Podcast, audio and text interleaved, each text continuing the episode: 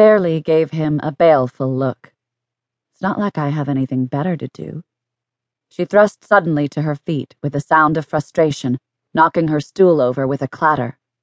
They've been knackering in there more than a glass. What could they possibly have to talk about? Yes or no? Perfectly simple, she said, stomping down a crooked aisle inside her cramped workroom, her heavy boots thumping on the slate floor. It hardly seemed possible that this crammed to the rafters room was fully as large as her forge on the other side of the obstinately closed doors. The outer workroom contained an array of tables, workbenches, shelves, and cupboards, most of which were heaped with the detritus of her trade tools, wire, metal scraps, rags, buckets, boxes, casks, ropes, chains, leather aprons and gloves, shards of glass, sylveth, and precious stones, and a thousand other little bits and oddments that Fairlie had collected in the expectation that some day they would be useful. She never threw anything away. There was an unusual chill in the air. Outdoors, the winter held on with a desperate grasp, and she'd not yet been allowed into her forge to stir the coals today. Her fingers flexed. She felt invaded, even though she'd invited the guild to evaluate her work. She was nearly ready to toss them all out on their asses. What is taking so cracking long? She grumbled again when Shaye remained silent. She dug her hands deep in her pockets and balled them into fists. They have to make a good show of it, he said with aggravating equanimity. Wouldn't do to pronounce you master metalsmith without deep ruminations and endless blatherings to prove that they took your application seriously enough. They at least have to pretend to consider, though clearly the sculpture is unequivocally without compare. Fairlie narrowed her eyes at Shaye suspecting that he was mocking her. He was one of her two best friends, and yet it wasn't often easy to tell when he was being serious or sardonic.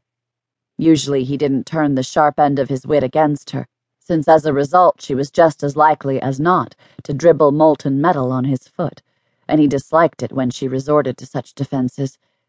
Of course, since that first time, he'd taken care to always wear magicked boots when in her workroom now he held up his hands as if in surrender, his sleepy brows rising in innocence, though whether real or feigned, Fairlie couldn't decide. It is absolutely the truth, he said. Your work is superlative. No sane person could possibly argue otherwise. Of all the living masters, you are certainly the finest, and in time you will outshine everyone who came before you. That much is obvious but they have the politics of the guild to consider.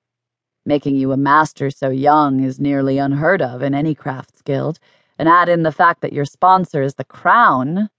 The politics are a quagmire. They don't want to gain a reputation of peddling favors to the crown.